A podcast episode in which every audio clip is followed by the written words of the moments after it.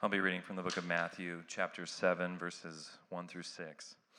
Judge not, that you be not judged. For with the judgment you pronounce, you will be judged, and with the measure you use, it will be measured to you.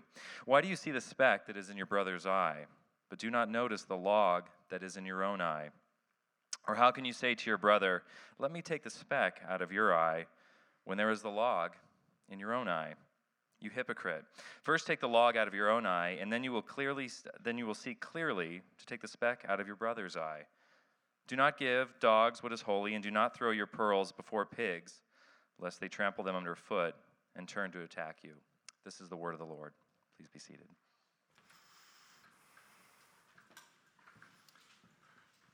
Thank you, Chad. Good morning, Redemption. All right. Uh, you can turn to Matthew 7. We're going to get back into the Sermon on the Mount this morning. Um, but before we do, uh, and before we pray, uh, I just want to mention this. Um, I think that um, when people come to church, for instance, there's probably many of you here for the first or second time. Uh, when you come to church, when you, when you come to Jesus, when you approach Jesus, who he is, and try to figure him out, know who he is, when you, when you approach God's word, the Bible, I think that the way we primarily approach it, the way we primarily come to church, is we come to church or Jesus or the Word of God thinking first about our needs. And, and really, there's nothing wrong with that. We understand that. It's, it's part of human nature. We have needs, and, and life is hard, and we're, we're trying to figure all of those things out. Uh, but let me suggest to you uh, that what Scripture teaches us is that when we come to church, when we come to Jesus, when we come to God's word, what we really need to be seeking is first is God's glory. That it is first that we come to his glory because it is actually in his glory that we are going to get those needs met. It's, it's the understanding that if we're just seeking our needs, we're never really going to be able to satisfy our needs, meet our needs, and we're certainly never going to have or see or understand or receive the glory of God. But it's in His glory that we receive our, our needs. Uh, Jesus says it this way in the Sermon on the Mount. We've already passed this point, but I just want to reiterate, re- reiterate it. Seek first the kingdom of God and His righteousness, and then all of these things will be given to you. Uh, Paul says very clearly at, towards the end of his letter to the Philippians, and my God will supply all of my needs according to his riches and what? His riches and glory in Christ Jesus. And so Paul even directs us to seek the glory of God first. And in that we find uh, that our needs will be met. So as we approach the scripture today, as we approach what we're doing today, let's remember to keep God's glory firmly in focus. Let me pray and we'll get into this text in uh, Matthew chapter 7. Uh, Lord God, again, this is what we come to seek. Uh, we all have needs, we all have uh, sin. We all have issues that we're trying to resolve. We've been sinned against, and there are injustices. Uh, but ultimately, uh, you're the one who holds all of this together, who understands. You're our peace. You're our hope. You're our understanding. You're our wisdom. You are our Redeemer through your Son, Jesus Christ, and you fill us with your Holy Spirit. And so, by the power of that filling of the Holy Spirit, I pray that you'd open our hearts and our minds to your word and your glory this morning. And we ask that in Jesus' name. Amen. So, we're continuing, like I said, in the Sermon on the Mount. And uh, again, I'll mention that the Sermon on the Mount is essentially Jesus coming to us and saying, there is a politic of the kingdom of God and there is a politic of the world. And the two are very different. Uh, uh, the word politic means uh, how you live out your life in a community as a citizen how you behave as a citizen. The kingdom politic is very different than the world politic. One commentator says it this way Followers of Jesus prize what the world thinks perverse and reject what the world exalts. Followers of Jesus prize what the world thinks perverse and yet reject what the world exalts. Now, specifically towards this passage this morning, we all know this, both inherently and empirically. We know this by listening to and talking to our friends. Cody even mentioned it today. I had no idea he was going to do that. I thought it was great, and it fits right in with what we're talking about this morning. I think he does it. I think he kind of steals my notes and figures this out and then arranges things. But um, really, the Spirit is all over the, the connection here. Uh, we just know and have been told very clearly by the world and the culture around us that judging and being judgmental is a terrible, terrible, terrible, terrible, terrible, terrible, awful, awful, awful, awful, horrific, horrific, horrific sin. Did, did I state that strongly enough? We are not to be judgmental. We are not to judge. That there is sin and then there's being judgmental, and that is just awful. That's the worst possible person you can be. Even to the extent where I found where I can just make an observation. I am not making a value statement, I'm just making an observation, and I'm accused of being judgmental. I, like, I don't even get to have an opinion about anything anymore. I can't even say, this is what I saw. Oh, that's, oh, I'm offended. That, that sounds terribly judgmental. And we know we shouldn't be judging, okay? Yet, yet, yet, yet, here's some of the irony. And this is not me talking and observing. This is, I've been reading about this just over and over the last four or five years, and it's just coming to a head now. One area of life where judgmentalism is still cool. One area of life where we can judge all we want. One area of life where judging is not a sin, but rather it is an absolute mandate. One area of life where gin, uh, judging is not a vice, but it's a virtue is when we judge real or perceived injustices, social injustices. We can do that all we want. Uh, Sam Biddle, who is a journalist, says that we live in an age of rage. He says that's our cultural context right now. And by the way, let me just say a word about Sam Biddle. I like reading Sam Biddle a lot, but y- you need to understand that I'm not up here quoting some Christian right wing conservative Twinkie, all right?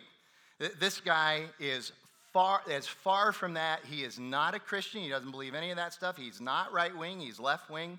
He's, he's not a Republican. I don't know what he's registered, but I guarantee you, he's not registered as a Republican, okay? This is a guy who is in journalism and is taking a very serious look at what's going on out in the world and especially on the internet. And he says, we live in an age of rage. He says this He says, rage is now what sells. Rage is what creates traffic on websites. Think Yelp. Think about that. He said, if we don't have rage, we're not selling our website. That's essentially what's going on. Have you been on Facebook lately? Yee. It can be very scary to dip your toe into those waters anymore. And he says, uh, as many others do, he says, uh, what's really driving this are these social justice warriors. Now, let me just be very clear before we go any further. There's nothing wrong with wanting social justice. There's nothing wrong with working towards justice. But it's interesting how we've begun to couch this now as a culture. Um, several scholars now assert that there is evidence recently of something quite nefarious going on behind the scenes, or as they would say, behind the text of what uh, of some of what currently passes for social justice. And one of them writes this, Kurt Thompson. So I doubt with good evidence and reason that these ragers actually care about people. They only care about the cause and how their association with the cause promotes self. And I know this is hard for some of you to hear. You want to push back against this, but you know in the deep recesses of your heart, this is true. This is true. This is just another manifestation of uh, human nature which has been around since the, the creation. And, and what starts out as something very worthy and very good, justice and social justice, what starts out as something worthy really ends up just being another hot human mess as we point fingers at others and yell, but we hardly ever lift a finger to actually help. Just very good at the rhetoric very bad at actually doing something. Now, now Micah 6 8. Micah is an, a prophet in the Old Testament. he writes, he's writing about what God wants from us, and it's in chapter 6, verse 8. And pardon the pun, but this verse has become all the rage lately. This is the one the Ragers love, okay? This is, oh, I'm a Micah 6.8 person. My church is a Micah 6.8 church. I live in a Micah 6.8 community. I have a Micah 6.8 dog, and I eat Micah 6.8 food. It is, I mean, I'm, t- uh, now that's a little bit of exaggeration, but you get my point, okay? Here's what Micah 6.8, he, he, he, it says, he says, God has made clear to his people what is good. So now he defines what's good. And what does the Lord require of us but to do justice and love kindness and walk humbly with our God? Now, one thing I think all of us could do a much better job at when it comes to doing justice is understanding and remembering that when we do justice, it's not about punishing, shaming, and calling out the wrongdoer. That may be a part of it, but sometimes there are some contexts where that's not a part of it at all. You don't even you don't do any of that. But it seems like that's where we've kind of landed as a culture. That's the primary way we do justice. We want to punish, we want to shame, and we want to call out. And so, justice ministries, which lots of churches have those now too, very cool to have it. Oh, we have a justice, yes, we have a justice ministry. True justice ministries, though, doesn't require the correct moniker and it doesn't require only the first third of Micah 6 8, but true justice ministries requires that people be available, that their presence with other people is real, that they sacrifice, and that they show kindness, certainly to the people being violated. Yes, to the people being violated, we do that. But doing justice also requires, it's clear in Scripture what God wants. It requires gentleness, thoughtfulness, humility, and the hope of restoration to Jesus Christ for those who are the villains and violators. In other words, in helping the victims, you and I cannot become villains ourselves. We cannot go and violate the villains, thus making them victims in the process, and us villains. We can't do that. Paul says this in Romans chapter 8. He says, Do not overcome evil with evil. That's not how you overcome evil. You don't go and just show somebody else how much more evil you can be. That's never going to fix any. It's, it's the old um, movie Untouchables, that scene with uh, Eliot Ness, uh, Kevin Costner, and Sean Connery where Sean Connery's trying to explain to Eliot Ness how this works. He says, This is the Chicago way. He says, he says, If they bring a knife, you bring a gun. If they send one of yours to the hospital, you send one of theirs to the morgue. That's the Chicago way. Now, I bring that up only to mention that the Cubs are in the World Series. I just wanted to make sure. Just wanted to make sure I got that in. But you get the, you get the point. David Augsburger describes it this way. Okay, here you go. Uh, not the Cubs. David Augsburger describes this as the negative spiral of downward reciprocity that we get into. It's just natural because of sin for us to get in there. Paul says, listen, you got to be careful when you're confronting a sinner to restore them gently, lest you become the sinner. You see all that? This is what this is, this is about here. It's very, very important. Um, I just think that we need to remember these things when it comes to doing justice. I, in fact, just uh, personally, this is just me talking now. I lament the fact that many people who are enamored with Micah chapter 6, verse 8, they seem to be experts on the do justice part of the verse, but they fail at the verse's mandate to also be kind and walk in humility that as they're executing justice, they have left the carnage of kindness and humility on the side of the road. And that's a problem. Uh, that is not the full picture of the ministry of justice that Jesus calls us to. Justice is not justice without mercy and humility. One commentator says it this way some of us just need to get over ourselves. And this is exactly, all of that to say, this is exactly what Jesus is is getting at in these verses. And it's something called censoriousness. I'll define that later, but the term, the concept is censoriousness. Here's the big idea today the true practice of justice requires humble introspection and confession. So let me just reread these first five verses. We'll get to six eventually, but here they are. Jesus says, Judge not, lest you be. Um, that you be not, uh, be not judged. For with the judgment you pronounce, you will be judged. and with the measure you use it, it will be measured to you. Why do you see the speck that is in your brother's eye, but you do not notice the log that's in your own eye? How can you say to your brother, Let me take that speck out of your eye, when there is the log in your own eye? You hypocrite. First take the log out of your own eye, and then you will see clearly to take the speck out of your brother's eye. So, you've heard me say this uh, uh several times in the last few months. The most misquoted verse in the Bible, the most misquoted, is from 1 Timothy chapter 6. Timothy, uh, Paul writes to Timothy and says, The love of money is a root of all sorts of evil. And, and the way we usually quote that is, oh, no, no, no. The Bible says money is the root of all evil, okay? And we need to understand that's a terrible misquotation there because it changes the emphasis of the verse. The verse is about us and our affections, not about money. And by changing it that way, we make it about money and we release ourselves from the fact that we're the problem. It's the love of money is a root of all sorts of evil, not all evil. Here you go.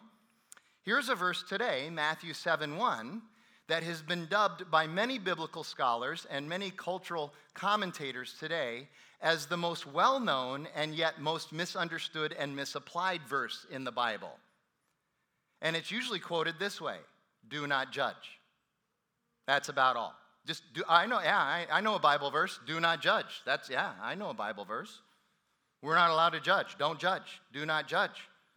Um, David Augsburger, I mentioned him before. I'll mention him even again later on. Um, he, he's done uh, uh, decades of research into this where they, they talk to incoming freshmen in uh, colleges and universities all over the nation. So, very, very detailed research on this. And they just ask them a, a number of questions about a variety of topics just to sort of get an idea of uh, who they are at 18, 19 years old, what their worldview is, what do they know, what do they not know. It's not, a, it's not an inherently Christian survey at all, it's just a, a general survey about worldview. And one of the questions they ask them is Do you know any Bible verses, and if so, which one?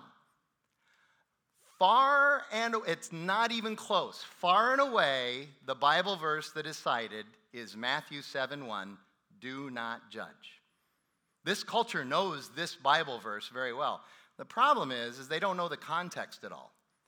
There are four verses that follow it that help us explain and understand what Jesus really means here when he says, don't judge. And so, what is it that Jesus really means? Now, there's a couple things I'm going to mention here. The first one's going to seem a little bit goofy and a little bit novel. Why would you even bring it up? Because I think it's just as goofy as the second one, it's just not very well known. The first thing that Jesus is not saying here is we cannot have a court of law. He's not saying you can't have a court of law. You know, there's a lot of judging that goes on in a court of law, right? He's not saying you can't have a court of law. Well, why would you even bring that? Of course, Frank, that's ridiculous. He's not, of course, he's not saying that. Because Tolstoy made the argument that that's what Jesus was saying. it's just silly. Here you go. This second reason, though, which is much more relevant to all of us in here, I would argue is just as silly because it just it demonstrates that we haven't read or understood what Jesus is trying to say here. It also, secondly, does not mean that followers of Jesus are somehow to turn their minds into mush and suspend the practice of discernment, wisdom, or the analysis of life, character, and situations. Jesus is not asking us to live life saying, well, I really have no opinion about right or wrong because, frankly, who am I to say what's right and what's wrong? But that's the way most people interpret this verse. This verse is not about laying low and keeping quiet.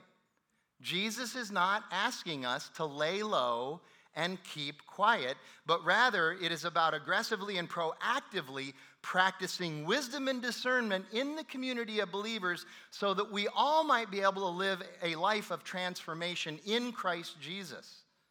What Jesus is actually speaking against here is this notion of censoriousness. When he tells us not to judge, he says, We don't want you to practice censoriousness. Uh, censoriousness. Uh, and, and, I'm going to define it now. Here, here's, here's what it is it is a type of criticizing judgment that seeks to exalt self by condemning others, think Twitter. Okay? Censoriousness is usually born of a bitter and angry self righteousness that never takes a look at one's own shortcomings, but is certainly an expert on everyone else's shortcomings. This is the type of judging or judgmentalism or condemnation that Jesus is speaking against. He is not calling us to suspend judgment, wisdom, discernment, or even action. In fact, in verse 5, if you could ever read that far and not get hung up just on verse 1, you read down in verse 5, we are still to take action. We just need to make sure we've done the proper work in order to take that action. So, what Jesus is teaching us is to seek his trust, I'm sorry, his truth, and trust him in the midst of that, and apply that first to our lives. And then, humbly and lovingly, we can go and apply it to the lives of those people who are in our influences of, of uh, our spheres of influence. So, our, our, friends, our family, the people that we go to church with. And, that, you got to know, this requires wisdom, discernment, and judgment. And it especially requires self examination to make sure our heart is right in the midst of this. Somebody may have done something horribly, horribly, horribly wrong, unjust, and, and they need to be confronted. But we need to be careful that we're not getting our kicks out of confronting them. Uh, uh, we need to be really careful of that. We're not somehow trying to exalt ourselves or make ourselves feel better about ourselves, or we're not trying to make sure that everybody else understands that we're righteous and they're not, which is the way a lot of this confrontation goes on. We got to be very, very careful of that. And what this requires then is this willingness by every one of us to dig deep and to look not only at the text of our lives, the text that everybody pretty much sees, but to dig deep and start to understand the text of our lives that's behind the text. What's really going on? In other words, all of us have a story, but we all need to understand what our story behind the story is. The stuff that's hidden, the stuff that's down there, the stuff that drives us to be who we are. That's what we need to start digging into, and I know that's hard and painful sometimes. But we can never really understand who we are and why we behave the way we are until we start to do that difficult work. And Jesus calls us to do that work. He says, if you're going to live in community and you're going to be somebody who's going to call out sin, you need to understand your own heart as well. Very important. That's the purpose of these other four verses. Wise and just examination of others requires simultaneously wise and just examination of ourselves. And it requires confession confession of our sin. So, what Jesus is getting at in these, uh, in verses two through five, is loving confrontation of other sin and foolishness needs to be rooted in a foundation of honest and proactive self examination and confession. In other words, as we try to reform others, we need to be reforming ourselves as well. Here you go. It's a call to genuine self awareness. I'm sure every one of us knows somebody who is very, very good at harshly condemning the teeny tiny little sin. Um, the word there uh, sometimes people use is peccadillo. Peccadillo means a small sin. It doesn't mean a distant cousin of an armadillo. Peccadillo means a small, tiny little sin. In other words, a speck. A speck. We all know people who are really good at condemning that tiny little sin in somebody else, but are really horrible about acknowledging that big honking tree trunk that's jammed into their own eye, right? That's what Jesus is getting at here. Why? Why is this? Well, I'll tell you, I come from a long line of, of people who uh, have traditionally and well practiced the ability of having a log jammed into my eye and being able to point out your tiny little sin so I can speak into this. Why do we do this? Why do we do it? Because the speck, ins- the speck inspection detection makes the log eye guy feel so much better about himself or herself. That's why. It, it, we believe it's our elevation based on their destruction, but are we really elevating ourselves or are we just bringing everybody, including ourselves, down when we do that? It's interesting. Let's talk about this just for a minute within the context of church discipline, that Matthew 18 thing. Uh, there, I think, is, is a great misunderstanding and fallacy that we bring to the table with church discipline. So, Matthew 18, essentially, Jesus says this If somebody sins against you, somebody has offended you, somebody has taken something from you, somebody has done something wrong to you, Go to them yourself. Don't ask somebody else. Go to them yourself. Sit down with them and show them their fault. And if they say, Yeah, you're right, I did that, and they repent, then you have won your brother or sister, Jesus says. But if they refuse, if they're into denial or blame shifting or rational, rationalization or mitigation, it wasn't that bad, you're just over, overly sensitive, whatever it is, they refuse, then you got to go find a couple of other people in the community. And then you go with them and you sit down, and the purpose of that is to uh, confirm every detail of the situation. So now you have three people telling this person, you really sinned against him or her. And if they still refuse, then what are you supposed to do? Then you go to the church leaders and you say, We've got a problem here, and you get the church leaders involved. And the church leaders go, and if the church leaders can't bring any light to the situation and the person is clearly guilty of this sin but refuses to acknowledge it or take responsibility for it, then you need to ask that person to leave the community of faith because it becomes a cancer in the community of faith, and you can't let that happen. Now, most of us know about church discipline because of those one or two cases occasionally that actually goes that far when 99.999% of church discipline cases are taken care of at that very first level. Hey, you sinned against me. You're right. I'm sorry. I repent. But we know about it because of the big one, the one where we have to embarrass everybody by, by asking some, by telling someone, you really can't be around this community anymore. Well, here's one of the big problems I found in church discipline. When most people think of church discipline, they only think about how it is applied to others and never how it's applied to self. In other words, the truth is, Church discipline is not to be exercised or carried out on any level without starting first with the one who is going to do the discipline. And you start to marry uh, Matthew 7 with Matthew 18, and you begin to realize the truth of this. Someone sins against me. The first thing I need to do in the process of confronting the other person is to examine myself. To look for the log in my own eye, to confess my sin, and to make sure that all of my junk has been dealt with first and that I go with the right heart to confront this person. The big idea behind this passage, Matthew 7 1 through 5, like I said, we'll get to 6, is that we are to discern, call out, and judge with great wisdom and great humility in a context of self examination and confession. If we're going to engage in the challenging ministry of confronting others in their sin, we need to start first at home with ourselves. It's funny, in Luke's gospel, uh, Luke records parts of the Sermon on the Mount as well, and he records this part, and he adds the fact that Jesus told a little parable at this point in, in, uh, in the Sermon on the Mount. He adds a parable to sort of illustrate what he's talking about. Jesus says, Can a blind man lead a blind man? And the answer is, of course, no. A, a person who can't see really the last thing they need leading them through life is somebody else who's blind. And Jesus answers his own question. He said, Can a blind man lead a blind man? He says, No, of course not. If that happens, they will both end up in the pit.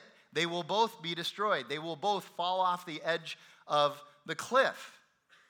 So if you have a log in your eye when you go to correct or judge someone else, it's likely that you're both going to end up in the pit or in the gutter or destroyed in some way. Because confession and self examination is what leads to vision and clarity. Confession and self examination is what leads to vision and clarity. I want to stop and just take you to take you to the cross, the crucifixion. Think about that scene there. And the way Luke records it, you know, Jesus is crucified between two thieves, two other um, essentially murderers who are being crucified with him and, and he's there. And, and, and think about the dialogue that goes on with these two other criminals and with Jesus. Do you understand that one of them is practicing censoriousness, and the other one is practicing self examination and confession? Do you see that? See, this thing is running through the entire New Testament, okay? The, the one uh, criminal is there and he starts to talk trash at Jesus and he starts to condemn Jesus. He starts to, he starts to tweet about him. He's, he's doing all this stuff, Facebook posts, the whole thing. And he's saying, You're just, you're just miserable. And the other guy hears this going on, and at first he pushes back against the other criminal. He says, he says, Don't you understand that we're really guilty? We belong up here on the cross. We are guilty, and he's innocent. Don't you get that? He doesn't deserve to be up here, but we do. And then he turns to Jesus and he says, What? He says, Jesus, remember me when you come into your kingdom. And what does Jesus say? He says, Even today, you will be with me in paradise. He confesses his sin. He says, I belong on this cross. And then he goes to Jesus and he says, Save me, man. I can't save myself. Save me. The difference between censoriousness, censoriousness and self examination and confession. So let me talk just a little bit more about confession. Self examination and confession first must be proactive. Proactive. I'll speak a little bit autobiographically here. Do you know, Jackie knows, and I think she's in this service, do you know when my favorite time is to confess sin? After I've been found out. That's my favorite time. I am very good at admitting that I'm wrong, that I messed something up, that I have sinned, only after other people have discovered what I've done, after I've tried to make an excuse, after I've tried to deny it, after I've blamed someone else, after I've tried to rationalize it, and after I've tried to minimize it. After I've completed those six things and I'm boxed into a corner, then I'm like, yeah, okay, I sin. That's my favorite time to sin. Not very proactive. What good is that? A couple weeks ago in the Sermon on the Mount, Jesus says, you know, if you love somebody, and the only reason you love them is because they love you more and they serve you and they've sacrificed their life for you and they've helped you fulfill all of your dreams and they do everything for you. They live for you. They've made you, you their God, their idol, you, and that's the only person that you love. If you befriend somebody, if you're willing to be in a relationship with somebody because of all the benefits that they bring to you and not about anything that you can do for them, what good is that? He's, here you go. He says, any stiff can do that. Do you understand that if you love and befriend only people who can do for you, Jesus compares you to a dead person? Even dead people can do that. Any stiff can do that. It's the same thing with self examination and confession. What good is it when it's your last resort and you've been pressed into a corner? None. Anyone can admit fault when there's absolutely no other possible options. True confession is at root a heart issue that is practiced proactively because it's the right thing to do, not because it's the most pragmatic thing to do in the moment. But it's also more than that. True confession is about living in healthy relationship with God and with others. Let me give you some helpful verses here. Proverbs 28. Whoever conceals his transgressions, his sin, will not prosper, but he who confesses and forsakes them will obtain mercy. James chapter 5. Therefore, con- confess your sins one to another and pray for one another that you may be healed. There's healing in confession, there's healing in self examination. If we just go on about our business without ever looking at ourselves, we're in trouble. We will not be healed. Uh, Psalm 32, verses 1 through 7. Listen to this. This is David, King David. Blessed is the one whose transgression is forgiven, whose sin is covered. Blessed is the man against whom the Lord counts no iniquity, and in whose spirit there is no deceit. For when I kept silent, my bones wasted away through my groaning all day long. For day and night your hand was heavy upon me, my strength was dried up by the heat of the summer. When I didn't confess, I was wasting away. My soul was being eaten up. I was not being healed. It was the opposite of that. I acknowledge my sin to you, and I did not cover my iniquity. I said, I will confess my transgressions to the Lord, and you forgave the iniquity of my sin. Therefore, let everyone who is godly offer prayer to you at a time when you may be found. Surely in the rush of great waters, they shall not reach him. You are a hiding place for me. You preserve me from trouble. You surround me with the shouts of deliverance. And he's saying that happens when I'm I'm confessing and I'm self examining. This is, this is the power of the Holy Spirit in us, prompting us to do this. when we live by this power, the gospel power of the Holy Spirit filling us, and the reality of the resurrected Christ, and the fact that we are new creations, we are able to live by repentance and confession and self examination. That is when we are really ready for a ministry of wisdom, discernment, and judgment. And oh, by the way, that's when we're ready to be sanctified. And the reason we so desperately need wisdom, discernment, and yes, even judgment is because sin is real. Ignoring it won't make it go away. Pretending it's not there won't help us. It's real, it's destructive, and it is the root of all injustice and suffering. You cannot do justice ministry. You cannot be a justice warrior if you're not willing to call out sin everywhere you see it, including in yourself. So, now just a quick word about those who have been violated and have suffered as a result of someone else's sin. When it comes to the violated, we also need to understand we, we desperately need wisdom there as well. Um, we need to validate the violated. we need to say, yes, this wasn't right, this wasn't fair. Someone sinned against you. I understand your pain. You have every right to be hurt. We need to validate but we should not coddle. When you and I are violated, this is what we need as well. We, we need somebody to say yes and affirm us. Yes, you, you, you've been oppressed. You were marginalized. You were sinned against. We need that validation. But coddling us, while coddling, I understand, it feels really good and we want to stay there. And it gives us this sort of attention that we desire, ultimately it is not good for us. Because coddling, what coddling does is it leads the person who's been violated and sinned against to start to find their identity in their oppression, the identity in their, uh, their identity in the victimhood. They begin to describe themselves that way, and they're not. They are a new creation in Christ. Yes, they've been violated. Yes, they've been sinned against, but Jesus is who reigns. And their identity is in Christ, not in their victimhood. And, and what happens is coddling leads to wallowing. And we begin to just wallow. We, we find very, a great comfort in this misery, and we just sit here and we wallow. And when we wallow, then we give up. No, the Holy Spirit has filled us. We have the power of Christ in us, the resurrected Christ. We do not give up in the gospel. So, that last verse, verse 6, the one about the dogs and the pigs, do not give dogs what is holy, and do not throw your pearls before pigs, lest they trample them underfoot and turn to attack you. Um, the, the reason that he's talking about dogs and pigs here is not because he's moved on to a new topic. It sounds like this isn't even related to what he's just talking about. The reason he goes to dogs and pigs is because he says, when you do practice this ministry of judgment, of discernment, of wisdom, and you do start to go to people and in humility and kindness confront them about their sin, guess what? Some people are going to reject you, they're going to push you away. They're going to persecute you. They're going to call you all kinds of nasty names. They're going to tell you you have no right to speak this into my life. He's saying it's going to be hard.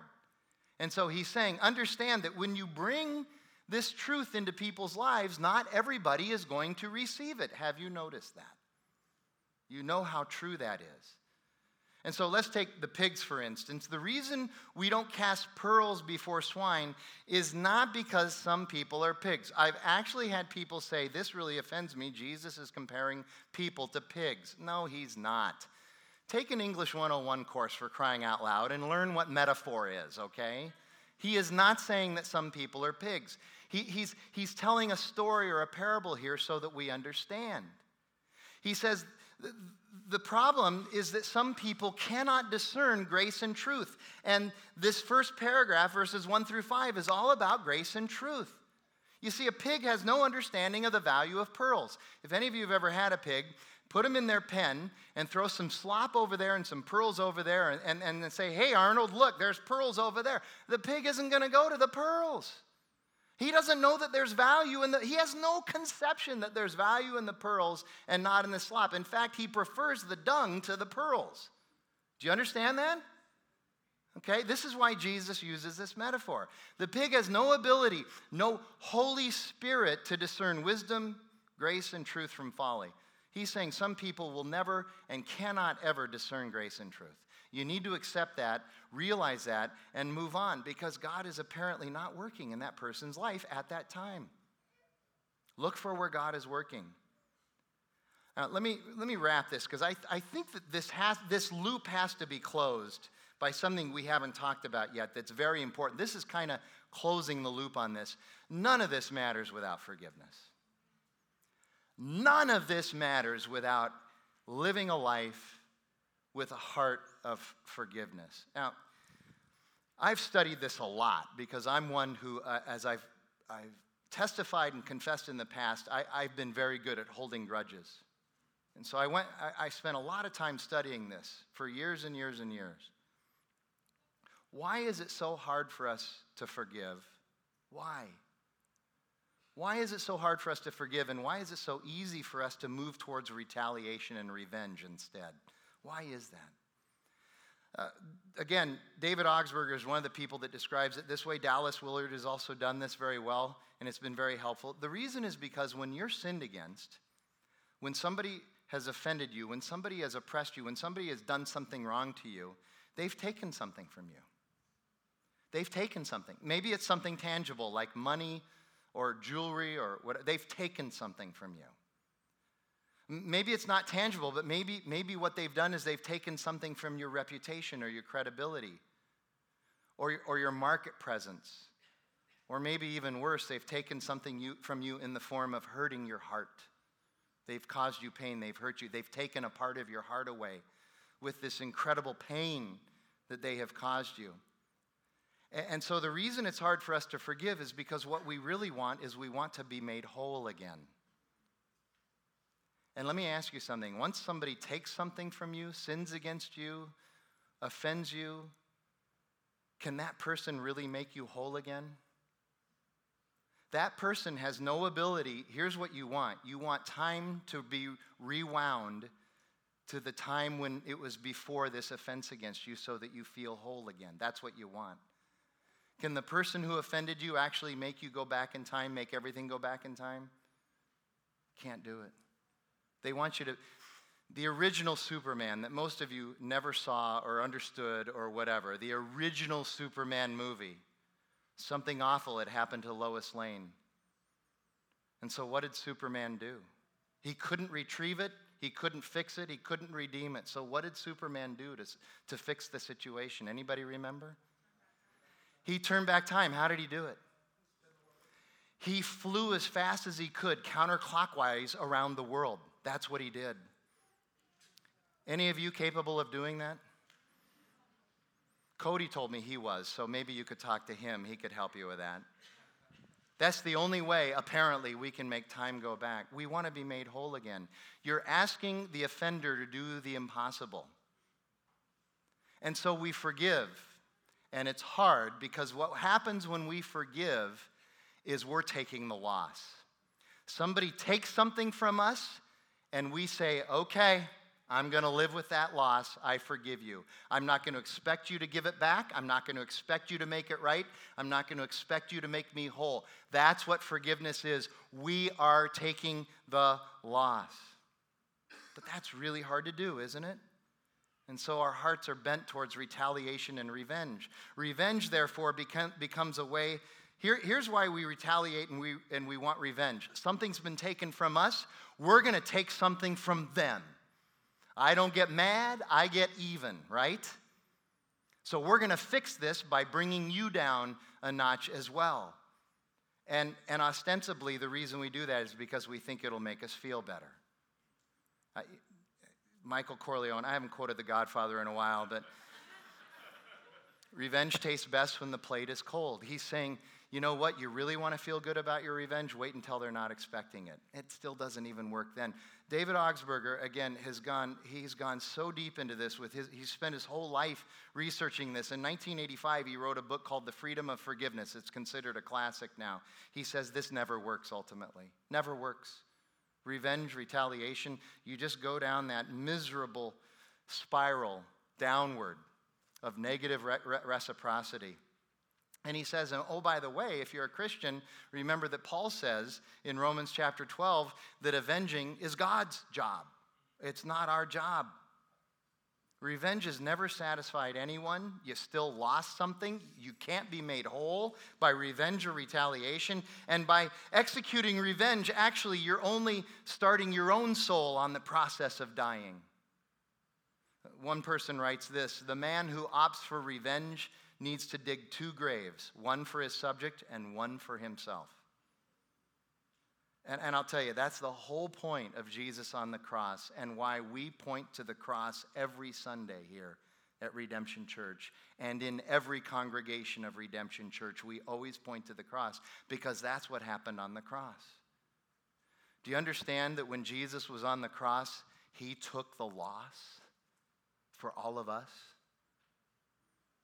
He took everything that we've taken through our sin and through our offense through our wickedness, and he took it upon himself at the cross. That's why the cross is so important. And then he gets resurrected three days later to newness of life, which is what we have. That's what we've had with baptisms today that newness of life because Jesus took the loss on the cross for us. We baptized five people after the first service. We're going to baptize two more tonight because they're acknowledging that Jesus took the loss.